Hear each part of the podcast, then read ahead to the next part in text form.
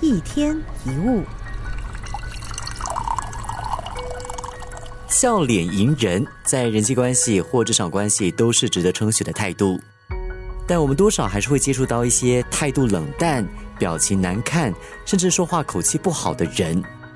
面对他们，我们心里面难免会想：自己到底是招谁惹谁？为什么无缘无故对方讲话的口气会那么冲，甚至摆一张臭脸？我们无法要求每个人在任何情况或任何时刻都能够保持笑容，毕竟我们不是机器，情绪难免会有高低起伏，无法维持在同一个温度。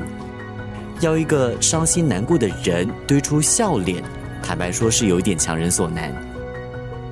遇到态度不好的人，我们心里肯定会不好受，但先不要急着责备，不如试着去体谅。可以的话，用关心的态度去询问原因，很有可能是他原本的笑脸已经贴过太多人的冷屁股了。有的时候跟人相处，我们应该将敏感度调低一点，神经拉粗一些。如果将对方冷漠的表情或刺耳的话放在心上太久，伤到的只会是自己。